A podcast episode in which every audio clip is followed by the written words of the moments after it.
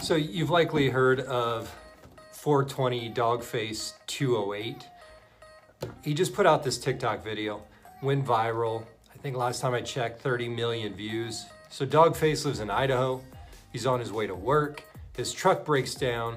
He grabs a skateboard and then he gets heading down the road. And as he's rolling down the road, chugging his ocean spray, listening to Fleetwood Mac's Dreams, he makes this TikTok video. It blows up. And now Ocean Spray has given him a truck. He's got his own Wikipedia page. He's got his own website where he's selling merch.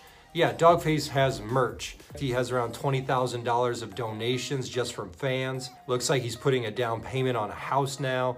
He's passed some money on to his parents. Anyway, Dogface life has now changed.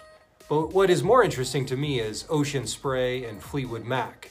After Dogface's video, they shot up 374% on the chart. They're back on the chart for the first time in decades. You go in the stores and Ocean Spray is selling off the shelves. And all of this from one piece of content. And that's what I find the most interesting, that it only takes one piece of content from Dogface in Idaho Falls with his cell phone on a skateboard.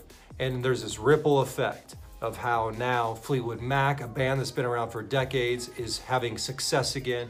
Ocean Spray is having one of their best months ever. There's so many takeaways from this.